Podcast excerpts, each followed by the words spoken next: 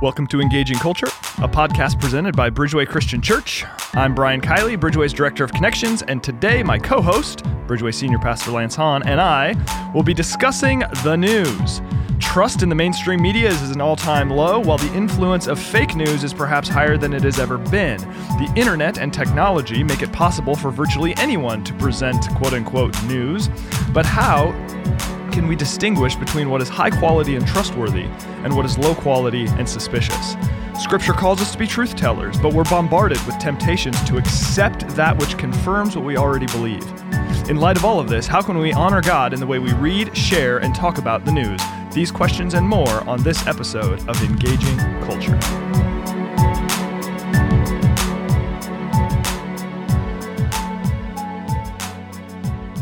Well, hello and welcome to episode eight of Engaging Culture. I'm joined by Pastor Lance Hahn. Lance, Hello. how are you? I'm good. I'm uh, I'm actually doing excellent. I'm so excited about this podcast and the information that we're going to talk about. Me too. I think this is going to be a very interesting conversation. Uh, but hey, first things first, today is a big day because we're recording this podcast, but also because The Master's Mind, Lance's second book, in stores now. That's right. Yeah, and I I do not have a copy of my own book. I actually have seen other people that have a copy of my very own book, which I've never seen a copy of. There you go. But it's out there. Yep, and I'm going to go buy it. and you're going to go buy it. Uh, excellent, excellent. All right, well, today we're talking about the news media, how we can interact with the news in a God honoring way. There are a lot of different questions for us to get into, but first, I think in, in a lot of subjects we talk about, it's always good for just our listeners to know where we come from and what our background is with the subject. So, Lance, could you maybe briefly talk a little bit about your own news reading habits and maybe what that looks like in your life? Yeah, so if we go back a little ways, I actually used to read the newspaper every day. Uh, For years, um, every morning I would have the newspaper and I'd read it every day. And then ultimately, because of uh, some of the negativity and the the darker news, and this is going back a ways, and my anxiety, my panic disorder, Yeah. I had to make a choice not to read the newspaper because it was largely bringing in some rough stuff. Um, and so I stopped that, and then of course, little by little, you add it back into your life, and now it's all electronic, right? Um, now I actually struggle a little bit um, with reading the news, and we'll get into it a lot more later. But I struggle a little bit trying to sift and sort news. So Right. I, I think you actually have some clarity that I am still trying to gain. Perhaps I think certainly the the the struggle you articulated is one that that I would share, and I think a lot of people would share, and that's part of what we're trying to sort through in this episode is how do we sort through the good stuff.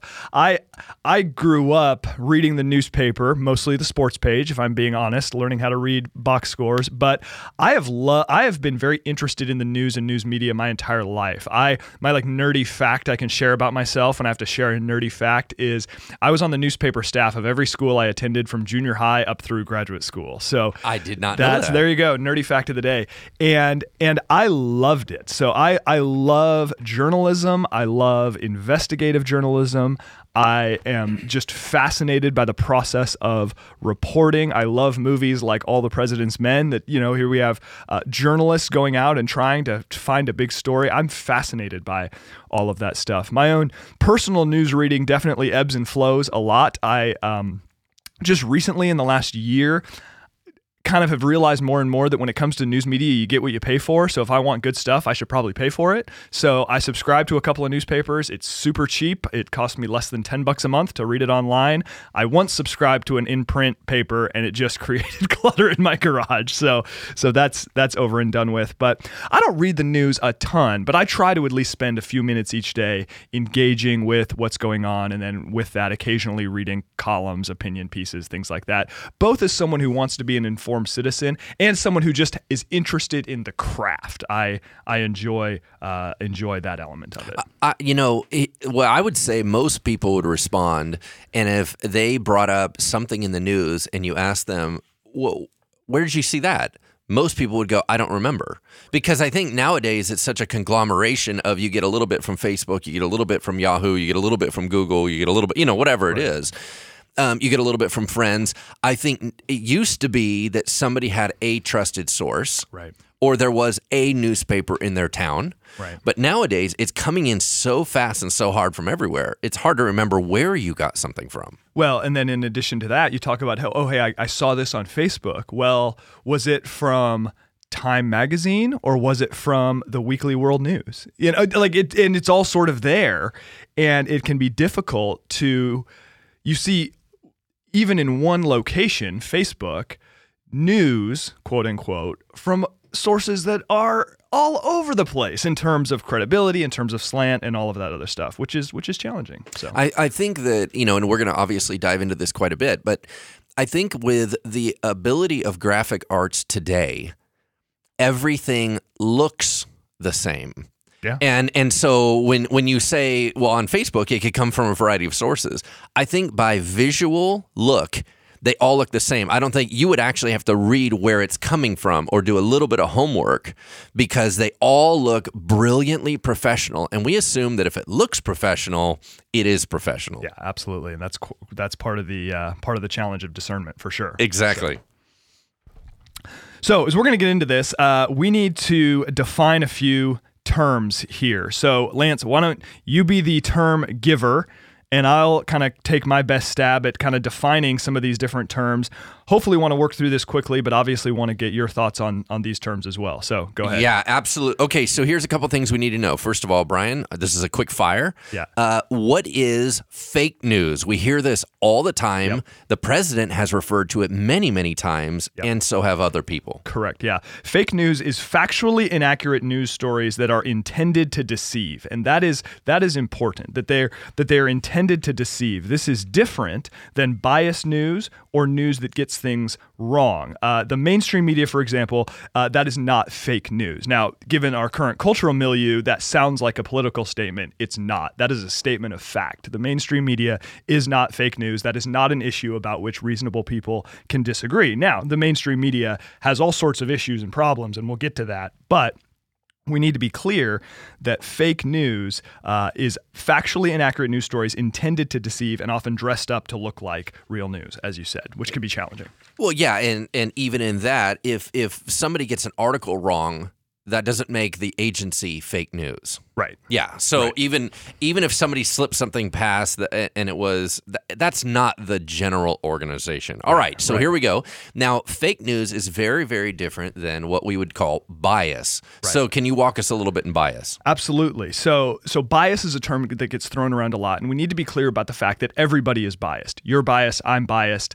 One of the best things we can do is seek to be aware of our biases, but nobody is objective, and that goes for news sources as well. There is uh, everything we do is filtered through some sort of bias. And I think it's important that we are aware of different sorts of bi- biases we see in the news. Now, we talk a lot about political bias, and certainly that exists, but we need to not get hung up on only that sort of bias. I'll just run through a few different examples. Uh, number one, there's temporal bias. We like what's new. What's old or what is continuing does not sell newspapers or get clips or uh, get clicks. Excuse me. We like what's new. Visual bias. We have this, by the way, visual bias with our Facebook page here at Bridgeway. I will almost never uh, send a post out that does not have a graphic with it because uh, j- text only does not perform very well. Stories with great images get uh, get typically the most attention. There's a bad news bias. You and I pay attention to bad news. That's why the news media gives it to us because it works. Because pe- people pay attention to it. Uh, sensationalism bias. Extreme opinions get clicks. I'm of the opinion that a lot of the most extreme voices in our society don't actually believe the things that some of the things they're saying. I agree. They just know that that's what works. Uh, political bias, we already talked about. Uh, there's narrative bias. Sometimes uh, a news organization or person can want to tell a particular story. Or you and I can interpret events even in our own lives because we desire to tell a particular story. There's placement bias, where articles will get placed in certain areas depending upon uh, the agenda of the news organization involved. I think it's interesting sometimes, especially when it's scandal that might be a little bit political. It's funny to me to pull up a few different news sources and see where the stories are on the page. Like on one, it's splashed at the very top. The other that maybe looks like their side look bad, it's buried. like the third, you know, you have to scroll down for like None half of an that's hour an to get there. accident. Yeah, no, that's not an accident. at all. And then this is a really interesting one to me is fairness bias. Uh, and another term for this is the false equivalence. Sometimes, out of a desire to appear balanced, new, what news organizations will do is let's say there's bad stuff on two sides of a situation, but on one side, the bad stuff's way worse what they'll do is to avoid appearing biased, they will equate yes. the the badness, for lack of a better word, on both sides, so that they appear to be balanced. When oftentimes that can be good, but sometimes there just aren't two sides to a story and and and the need to appear fair causes us to overlook those things so those are just a few examples any thoughts on that um, no i think that uh, uh, once again going back to the fact that we all have bias uh, sometimes there is intentional bias and sometimes there's unintentional bias. Right. Um, and I think that also realizing that news agencies have the same thing. Some of it is very intentional bias and some of it's not intentional. And I think that giving them some slack and giving them some freedom to just do what they do and then adjusting for it. I think the best thing ever is adjusting for bias, recognizing yeah. it's there. You're not going to get rid of everything, but recognize it's there and then adjust for it. Absolutely. Uh, yeah, that's yeah. important. And then there's one other type of bias that that we need to talk about, and that's bias that exists within ourselves, not not on the outside. And that's confirmation bias. That that you and I are hardwired to accept that which confirms what we already believe. We're hardwired to accept that which confirms what we already believe. So what happens is hearing something that challenges our beliefs creates in us what's called cognitive dissonance, sort of this uncomfortable feeling that exists when we're holding two opposing beliefs. So, what our tendency is, is to alleviate that discomfort by just getting rid of the, the new, new information. information. instead of wrestling with that new information. And I think t- to me, uh, the sign of, of intellectual maturity, the sign of just character maturity, is the willingness to press through that dissonance and just ask the question do I need to adjust what I think in light of this new information? Now, the answer may well be no, but instead of just kind of taking the escape hatch and jumping out and ditching what's uncomfortable, doing the work to really evaluate am I being given new information that I really need to consider? Because uh, the fact of the matter is, most of us don't. We want we want to have what we already believe confirmed. I think that's ever increasingly a problem in a busy culture because in order to receive new information, it requires processing. Yep. And processing takes time. And I don't think we have any kind of time for that. Sure. What we want to do is we want to grab our cereal and coffee and we want to run. We want to go through a drive through. We want to make sure everything is prepped and ready for us. So if you are presented with something that goes contrary to you, right. you just simply do not even have time or bandwidth to sort it out and organize it in your head. So you just dismiss it. Right. And it's easier to just move on. That's absolutely right. Yep. Yep. Okay. So if we're going to talk about all the different things about bias and bias news and all that, what is, in your opinion, in contrary to fake news, what is mm-hmm. real news? So real news is is to me news that conforms to industry standard journalistic ethics and practices. N- news where, for example, there are real consequences to getting stories wrong. Like, so I'll give you an example: is uh, CNN recently had a story about the president, and I, I should have looked it up to see what exactly it was, but they got some major stuff wrong. And that's a big deal. You can't do that if you're CNN. And and lots of people screamed and yelled and they said, see, CNN's fake news, is fake news, is fake news. Well, you know what happened? Three people lost their jobs. Three people, like big dogs at CNN, had to resign because they got the story wrong. Now, Frank, my personal opinion, I think that's appropriate they can't get those stories wrong on that level. They they just had a breakdown in some of their systems, and that's real consequence. Now that doesn't happen at Western journalism, right? That sort of thing is encouraged. Okay, but now hold on, hold on. Uh, When you brought up Western journalism in a conversation the other day, I'd never heard of it. Yeah. So it doesn't mean general Western journalism. It's actually a Correct. site. Sorry. So can you clarify? Westernjournalism.com. That okay. is a thing, not a so so. Uh, real news is is not perfect, and I would encourage anyone who's listening don't spend all day reading the news, but don't get all your news from one source. But but I do think some some sources of real news uh, include the New York Times, the Wall Street Journal, the NPR, BBC, Reuters, the Associated Press, uh, the Washington Post. Uh, a couple of I love long form journalism, but I never have time to read it. Like I don't. This sounds like a great twenty minute article, but I just don't have that kind of time. But uh, The Economist is really good for that. That has a slight conservative bent. Uh, the Guardian is slightly liberal. Uh, we're local, so I'll highlight our local paper, the Sacramento Bee. I don't read it a ton, but it's generally solid and it's it's real news. And I want to be clear that in naming these sources, I am not at all endorsing every word they print. I am not at all saying, "Oh, hey, we should all just agree with whatever their editorial board says." No, no, not even close. No news source is without bias because no person is without bias. But uh, but that's just uh, but there's a difference between the journalistic ethics that guide those organizations and then what we would call fake news. Yeah. Okay. So let's take a little bit of a, a, an adjustment here. Let's talk about some other terms that are fair and they're a necessary part of news and they're a necessary part of our world. So sure. things like we hear the phrase advocacy. Mm-hmm. What does advocacy mean? Yeah, advocacy would just be you have to recognize there are organizations and websites that advocate for a particular position or group of people. That's fine. They are free to do that. But the fairness of their information should be questioned. So if there is a, let's say, that there is a confrontation between uh, police and an African American individual, as has happened to lots lots of places. A website called BlueLivesMatter.com or a website called BlackLivesMatter.com.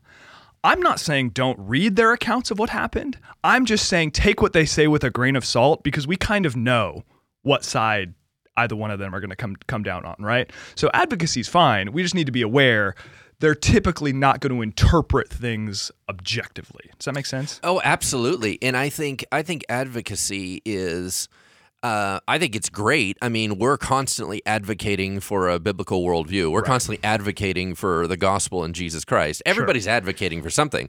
What I think is important is to recognize that they're advocacy sites or their advocacy agencies, yep. right?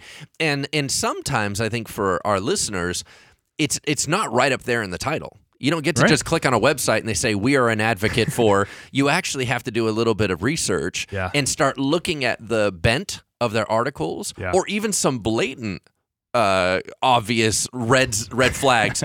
Um, and then in your mind, mark them out as an advocate yeah. so that if you said, Man, I really want to know what this community right. is really saying. Yeah. Man, what a beautiful place to go to an advocacy Absolutely. website. Okay, sure. that, that's yep. great. Okay. And then there's also the issue called commentary. So help right. us understand what the difference between commentary and news is. Sure. A comment- commentary is opinion based reporting or opinion based expression that may or may not be based on something factual. I think oftentimes newspapers and news organizations get in trouble for their commentary because readers don't understand there's a difference between commentary and news. Now, personally, I find commentary to be often pretty valuable, but it's important to understand the perspective perspective of the person writing the commentary. So uh, there are a few different columnists at the New York Times who I'll read a handful of times a year. I wouldn't say it's not a weekly thing, but pretty regularly. I know where they land on the political spectrum. So I'm able to filter what they have to say through what I know about them. Now, that doesn't mean I reject what they have to say outright. It's just, I just know if I'm reading a particular columnist, his or her view is going to be slanted in a particular direction, and I, I need to just be aware of that. Yeah, give us some examples on what who would be commentators? Yeah, so so one's from the New York Times, who I read occasionally, is one of my favorite columnists is uh, Nicholas Kristof. So I find him to be pretty even-handed and fair, and he uh, has a lot of in, does a lot of interesting work on kind of social justice stories around the world and, and human rights stuff. I enjoy him a great deal. Uh, one who I, I, wouldn't say I enjoy as much, uh, Paul Krugman. He's he's pretty strongly liberal. He's very intelligent, but that's kind of his uh, where he lands. David Brooks is a little more on the conservative side. Uh, and then you have people on TV like uh, Sean Hannity. I would call him to be sort of on the extreme conservative side. Rachel Maddow would be on the extreme liberal side. And what's challenging, especially about television, is these shows get filmed in, you know, newsroom looking places. So it's hard for a viewer to realize wait, the guy who was on, like when Shepard Smith was on Fox at noon, he was reporting the news. When Sean Hannity came on at whatever time Sean Hannity comes on, he's not. There's a fundamental difference between what's going on. Yeah, absolutely, absolutely. Um, and one thing I want to kind of just tie in for our listeners is when you listen to commentary, it's people are talking. Yep.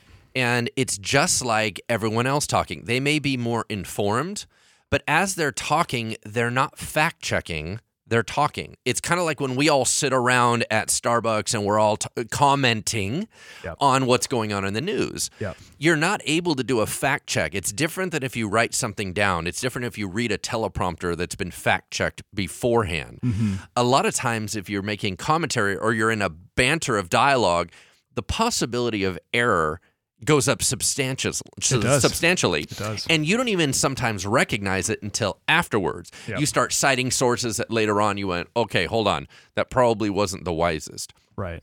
So I think with commentators, you give them a little bit more slack Mm-hmm. by going, okay, so they're talking through it. Yeah. But here's the thing that I wanted to remind, which is you guys, we all do this. You all have friends. Yep. And every time your friend Bob starts talking about politics, you know full well which direction that dude's Yep. going to go. And then when Mary starts talking about politics, you know she's going to always present the other side. Yeah. And then you're going to have the one guy who's always brilliant about electronics, and then you have the other guy who only knows about cars. Right.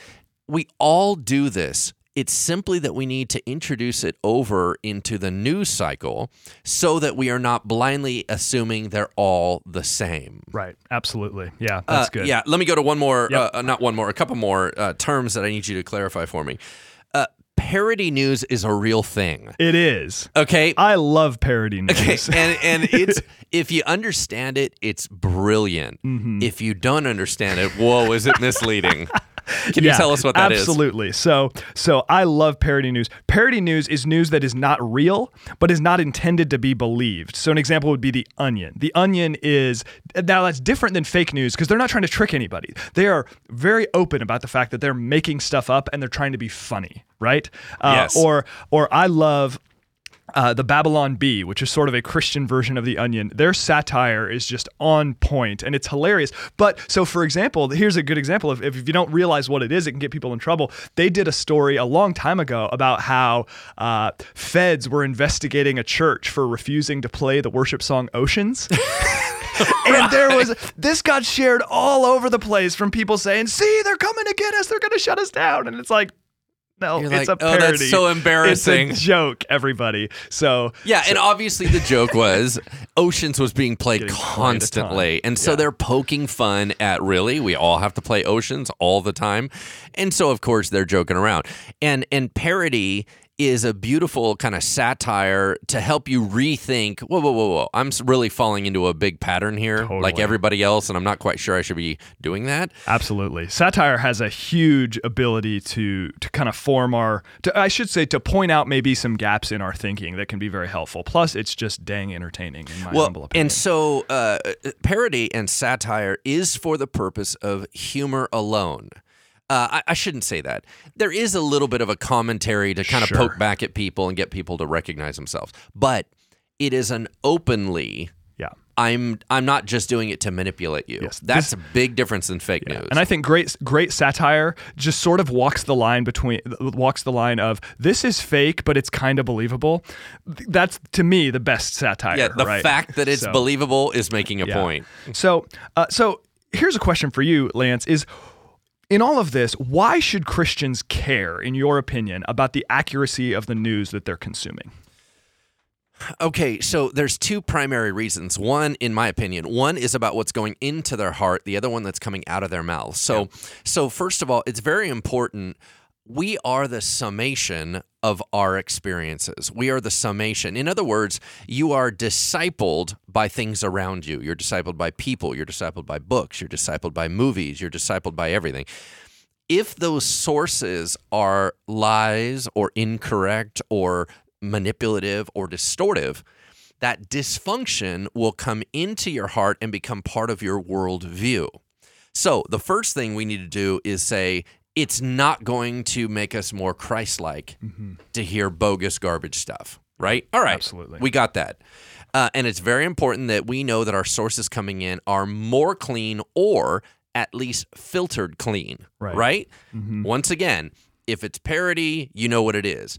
If you know that it's slanted, you adjust for it. There's nothing wrong with listening to them, just adjust for it. Yeah. But the other thing is, we are also purveyors of information. Whatever comes into us and builds into our heart, we then share with other people. We are discipled, we disciple others. Mm-hmm. If your information's garbage, you're passing on bad information. Right. And I think that becomes very dangerous because we are called proclaimers of truth. And if we are suspect in our political or our social news, mm-hmm. then our gospel is suspect as well. Absolutely. I agree with everything you said. And I only want to reinforce that final point that when we're sharing things that are dubious or overly inflammatory or overly divisive, we might accomplish some political or social end, maybe, although most people will just tune us out when we're that inflammatory. You might accomplish something, but you harm your witness for the gospel, and that's that to me is a tragedy. That that sacrifice is not worth whatever you would gain. So let me let me make that a little bit more practical. So, yeah. for example, if let's say on Facebook you um, there was something about saying. Uh, uh, Syria is chasing down uh, Christian pastors in Sacramento, and you immediately pass that on. Well, you come to find out it was complete fake news. It's complete lies. Right. Then all of a sudden, your friends or whoever you just shared that with is going, okay, you're not a very good person to forward news on to me. Yeah. Then all of a sudden, you get down in a very serious conversation and you start saying, you know what? Jesus Christ is the Lord of my life and he can transform your life the distrust is there. Yep. So Absolutely. I don't know whatever you're about to say, I'm going to wash you entirely with distrust. Absolutely. And that I think is the danger where it begins to backwash back into Jesus. Couldn't agree more. So Next question. It seems that uh, Christians are often very distrustful of the mainstream media. I feel like I myself am a little bit, uh, I have a little bit of a buffer from this just because my, my whole life has been involvement with the media. Like I just this idea is sort of I kind of forget that it's out there sometimes. But even uh, I'm I am reminded constantly that there is a lot of distrust in Christian circles of the mainstream media. Why, in your opinion, is that? And then, in your opinion, is it legit?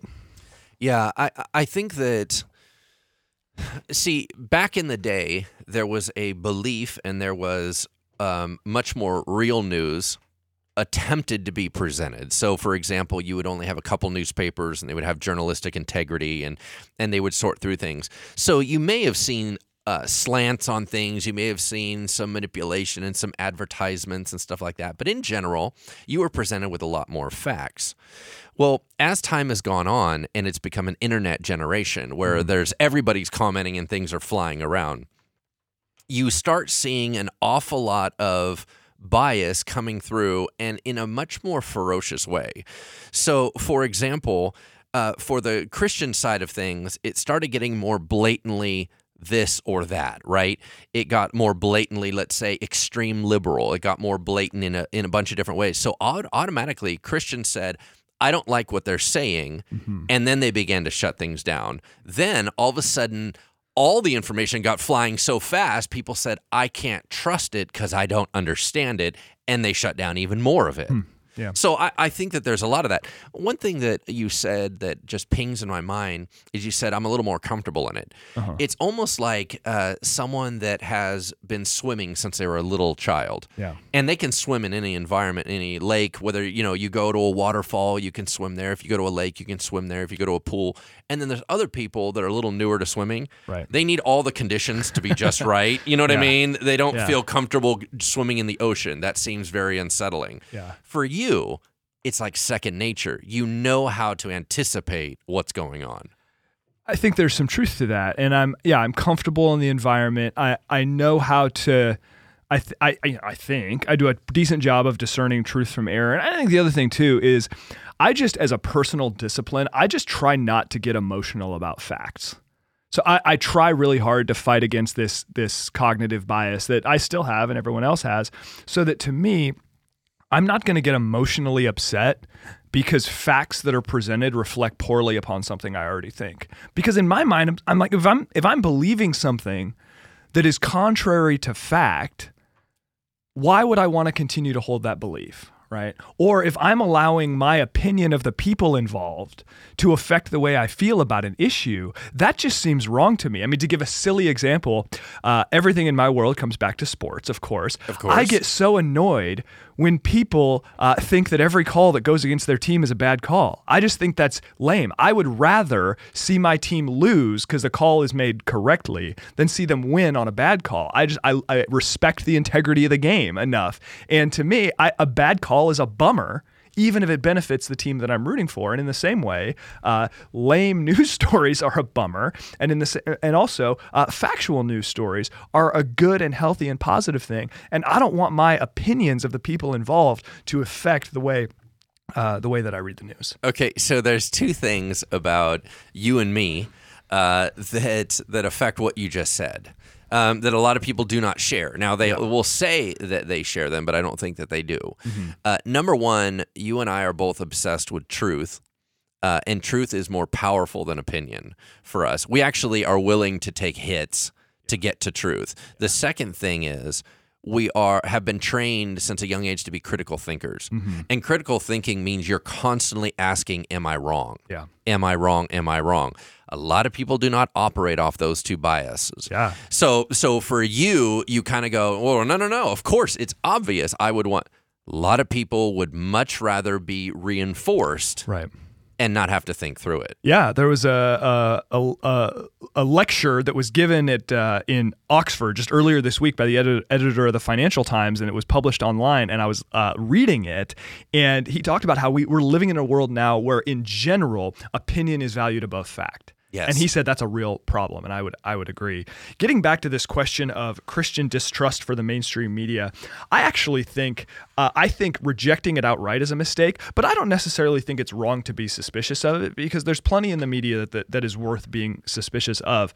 There was a, a column I really enjoyed. It came out, let's see, December 8th of 2016 by a woman named Sarah Pulliam Bailey, and she's an evangelical who works for the Washington Post. So she's like she's my kind of person here, like big in the journalism world, strong believer. I love that, and I just want to read an excerpt from uh, her her column, and it was really terrific. But she writes this, writing to evangelicals. She says, "Your quick dismissal of the entire mainstream media feels deeply inaccurate to me as a Christian and a journalist. At least the kind of Christianity I was raised on, where the newspaper informed how we understood the world. The act of doing journalism is a way to live out my faith, a way to search for and then reveal truth in the world around me. I sympathize with some frustrations you have, including a lack of ideological diversity within some media outlets. Some reporters have unfortunately stepped into more advocacy oriented journalism, and we've seen a blurring of opinion with reporting. And yes, sometimes editors must issue corrections, but it does not make sense to replace unwise mainstream media outlets you believe you can't trust with websites and other sources that lack any accountability. I think that's powerful. And I love for her that for her doing journalism and doing it right is a way to live out her faith and her cautioning uh, the danger of if you're going to replace news organizations that sometimes make mistakes, which that's all of them, with seemingly random websites with sensationalistic headlines and things in all capital letters and stuff about people being furious and stunned and speechless and blah, blah, blah. Like, that's a real mistake. And that, I think, even from a faith perspective, is going to lead us down some some unhealthy roads. Uh, any any thoughts on that? As you search through your notes, yeah, no, no, no. I, I actually had that article, and here's th- let me just quote one more thing Yeah, off that because it was so powerful to me, uh, and this will lead into everything I'm about to say. She said, um, "I think I think this is the same article." Um, yeah, you got it. Yes. She said, What separates journalists from someone else posting information on the internet? As journalists, we are guided by certain standards and ethics, Yep. taking issues of fairness and bias seriously, including avoiding conflicts of interest. With few exceptions, we are careful to attribute information we report to named sources. We conduct original research and we fact check what we write. Okay, so here's here's my thoughts right off. She is my hero. Uh, Like I don't know her, and you know, obviously just read that. Right. But she is what I dream of, which is somebody in a secular environment who is a believer, Yeah. who is out there doing what journalists are supposed to do. So, this whole idea of being a truth pursuer Now, I know that in your mind, that's kind of what you grew up the, w- wishing you could do and, Mm-hmm. and, and everybody around you would do. I'm super skeptical of all kinds of stuff, and especially in the news media. If we had a whole bunch of Sarahs around, I think that was her name. I mean, man, she she's brilliant. But here here's the part that I do want to accentuate uh, as a major point.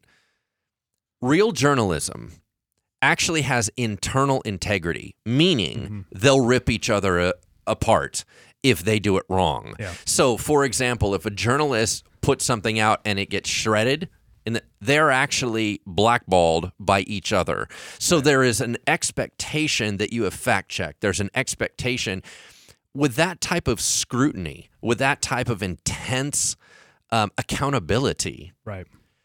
that is what news is supposed to be Yeah. and what would make it wonderful. I think where she's going, man, I I'm throwing up my hands here because good journalistics integrity has all these demands. Yeah. And the Christian church, my family, she's saying, meaning th- these are my people. Mhm. You guys are ditching that for the Wild West that just agrees with you. Yeah. You're ditching it for website commentary and you have no idea where it came from. They do not have any of the same accountability. They do not have any of the same rules. They don't have any of this stuff. There's no checks and balances on them. And you would trade my world for that world just because it agrees with you. That makes me sick. as as well it should. It's essentially fake news organizations and overly slanted organizations are able to exploit public ignorance, right? It's most of the public is not aware of everything that she talks about in the article and everything that you just said. Therefore, uh, they can exploit it. But I would liken it to uh, where do you go for medical information, right? I for my own children and one of my son's medical conditions, you can find a thousand mommy blogs or daddy blogs suggesting some weird home remedy for a particular condition. I'm just not interested in that, right? I'll find peer reviewed articles with double blind studies by actual doctors who have medical degrees talking about what works and what doesn't. I'm just not interested in what some random person uh, happens to think because the stakes are too high. And I wish that we could bring that level of scrutiny to the news that we would say okay i want to go to the professionals. I want to go uh, to the ones that have these ethics and standards. Now are they always going to get it right? No. Do No. doctors always get it right? No. do you and i always get it No. right? No. Um, but you're way better off paying attention to the professionals than some random person who's taking taking advantage of the fact that the internet is flat and people can post. Uh, not to mention just the way you look to the outside outside world is is huge. Uh, let me let me add in one other thing. I don't even remember which article we you know we went through a lot of different articles in preparation for this, but one of the articles pointed out about a blurring opinion and facts, Yeah. and they called it facts. Uh, what was it? Advocacy oriented journalism. So we talked about Yeah. Mm-hmm. advocacy, right?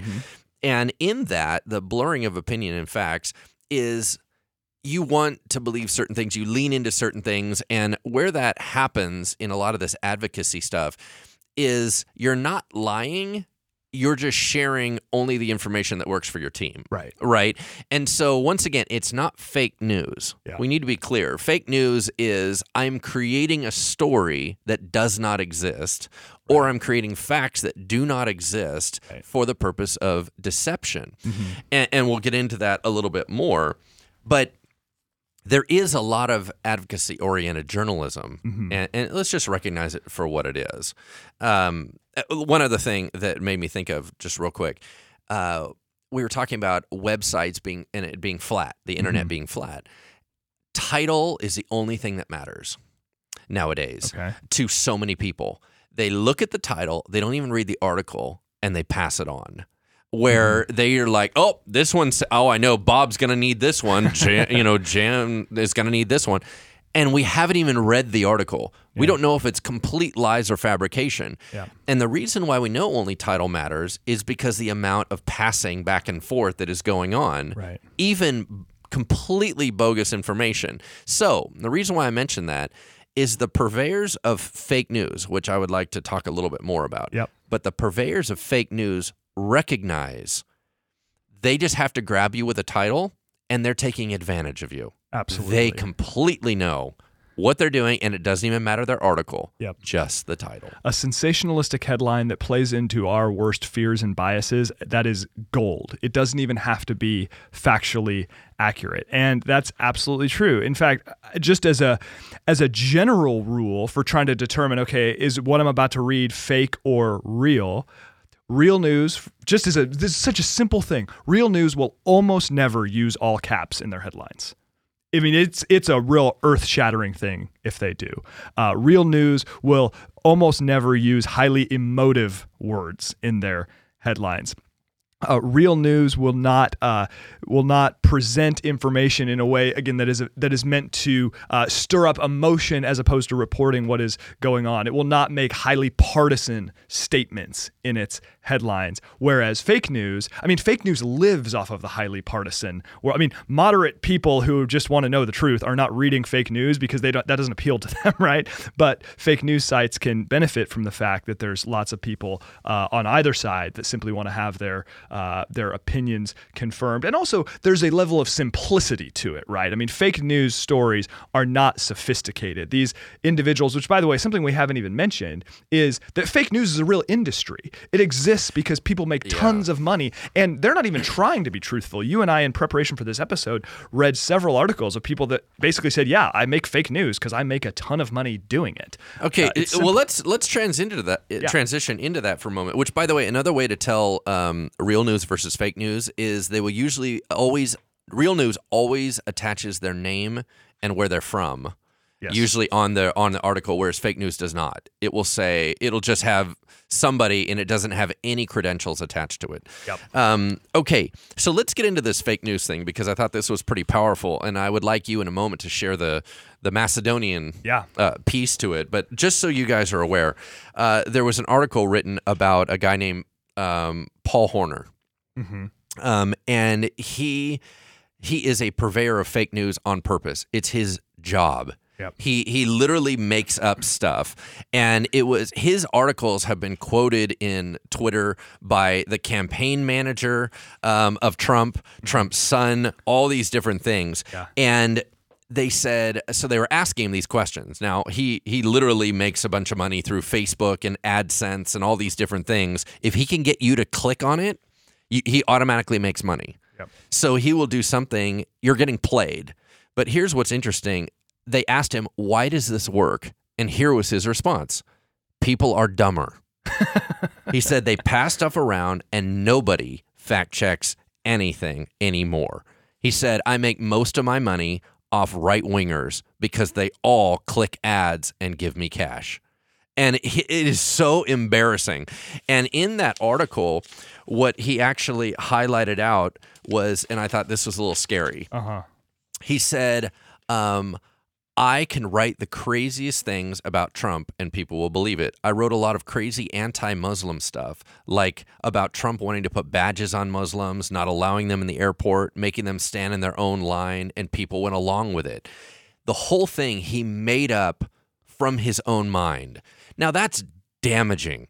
He's literally throwing people into these things and people are buying it. Well, his stuff went all the way through and started being quoted by very high level officials as Right. news.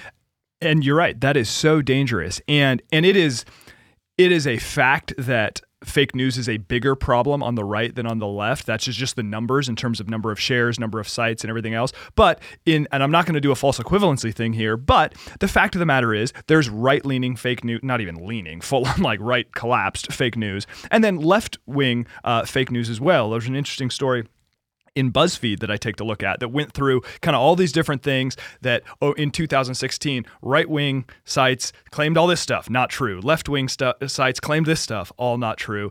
And uh, and it's out there. And, and the article ultimately said the bottom line is that people who regularly consume information from these pages uh, are being fed false or misleading information. Now here's what's interesting too.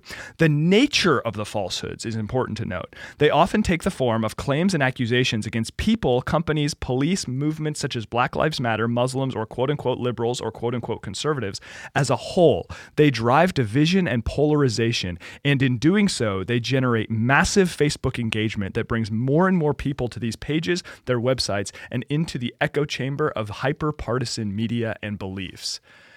Dang. Like, that is so scary to me. And here's the thing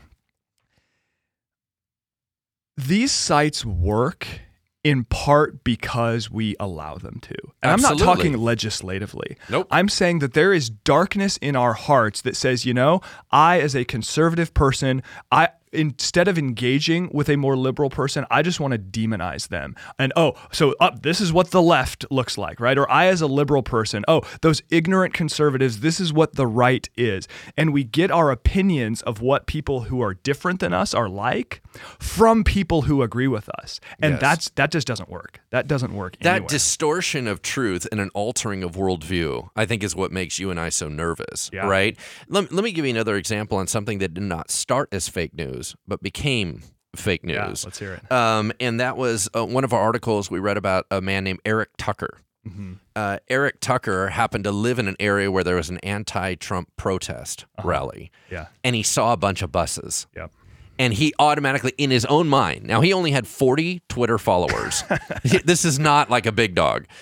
And he saw the buses and he assumed people had been bussed in for the protest rally. So he tweeted that to his 40 followers. Yep. To make a long story short, it went viral. It became shared 16,000 times on Twitter and 350,000 times on Facebook. And did the buses bring in actual Trump protesters? No. No. and here's the problem it all went all the way up to uh, President elect Trump at the time. He Yeah. became president. He tweeted it as well. Look, they're bringing in protesters against me. Eric Horner quickly, within a matter of days, went, I got my facts wrong. Nobody cared. The bus company came out and said, those buses were for a conference. There are buses. Quit dragging our name into this. Mm-hmm. That had nothing to do with it. The conference published a statement and Yeah. said, Those are our buses. Nobody cares. cared. It took on its own life, and all of a sudden, across the nation, people were bussing in anti-Trump protesters. And you go, whoa, whoa, whoa, whoa. That did not start. He started out with one guy's opinion, thinking, I'm just going to share it among my friends. What I wanted to say is when we start getting into these sharing things, because we're going to start talking about the Christian world, Yep. when we share these things, you go, Well, I'm not trying to purvey fake news. Sometimes you're sharing your opinion Mm-hmm. And it starts going viral because people grab opinion and add to opinion and add to opinion. And all of a sudden it becomes fake news. And that's Yeah. where we are adding into the problem. Yeah, and and too many of us, uh, like a lot of the people that share. I mean, it was totally irresponsible of this guy to, to post this. So I'm not defending him at all. But uh, too many folks didn't really care whether what he was saying was accurate or not. They just thought, oh, here's a narrative that I want to support. So I don't really care if the facts are true or not. So. We're running low on time here, but did want to get into uh, just okay. Let's get practical here because uh, two a couple of practical questions I want to look at. How can we guard ourselves against falling for what is fake or by uncritically accepting what is heavily biased? How can we be better news readers? Um, I think uh, rewinding this podcast and listening to your whole segment on all the different news sites that are legit, um, because I don't think anyone heard that very well or wrote it down. I think that's a great, great start. Um, I'm going to give you a simple one, and you're going to probably fry me for it. Um, not necessarily you, but the listeners. I'm ready. Okay, they're Um, ready. And and I use this stuff. You guys, I love the site Snopes.com. okay, so Snopes.com is a myth buster. It is anything that you go, I wonder if that's real or not. Like you go, oh, I heard an urban legend. Mm-hmm. If you type in Snopes.com, they're a secular organization. So they don't even assume there's anything about leaning into Christianity. Uh, who knows what their stance is? All I know is they make their living off fact checking Yeah. and going back and blowing things apart. And they have a very easily searched website. So if you hear something that is really kind of out there, you may want to just throw it through that as a first level. Now, I think can you share with us a little bit like a deeper level than that? sure. Basic, uh, and I'll start with the deeper version of Snopes.com, which, you know, Snopes is fine. Uh, factcheck.org. Uh, it is run by the Annenberg Public Policy Center. It is uh, sort of one step deeper, tends to focus more on political things. It is a nonpartisan, nonprofit organization that uh, seeks to uh, debunk what is false and affirm what is true when it comes to controversies, pr- particularly political ones. And now here's another challenge that I think that we face face a lot of times is nonpartisan entities whose nonpartisan reporting does not match our partisan worldview, we accuse them of being partisan when the fact of the matter is we're the ones who are partisan. So something that actually seeks to tell the truth is going to appear partisan to us. That's an issue. But I would encourage folks to use uh, a website like factcheck.org or Snopes is fine too. I think uh, another couple of things be aware of your biases. I don't really care where you are on the political spectrum. Just be aware of where you are and have the integrity to say, you know, because I'm uh, more left leaning or because I'm more right leaning, I'm going to be inclined to uncritically accept what I'm told that affirms my belief, and I just need to think critically about those things. So, so do that. Uh, doubt your doubts. Be ruthless about wanting to know the truth. Here's here's another good one is ask this question about any news story, especially a scandal that involves a public figure or political figure. Ask the question, what would I think if the facts of this story were the same, but the roles were reversed? To go back to my dumb sports analogy, okay, you think the receiver was out of bounds. If it was your team, would you think the receiver was out of bounds? Your answer better not change, right?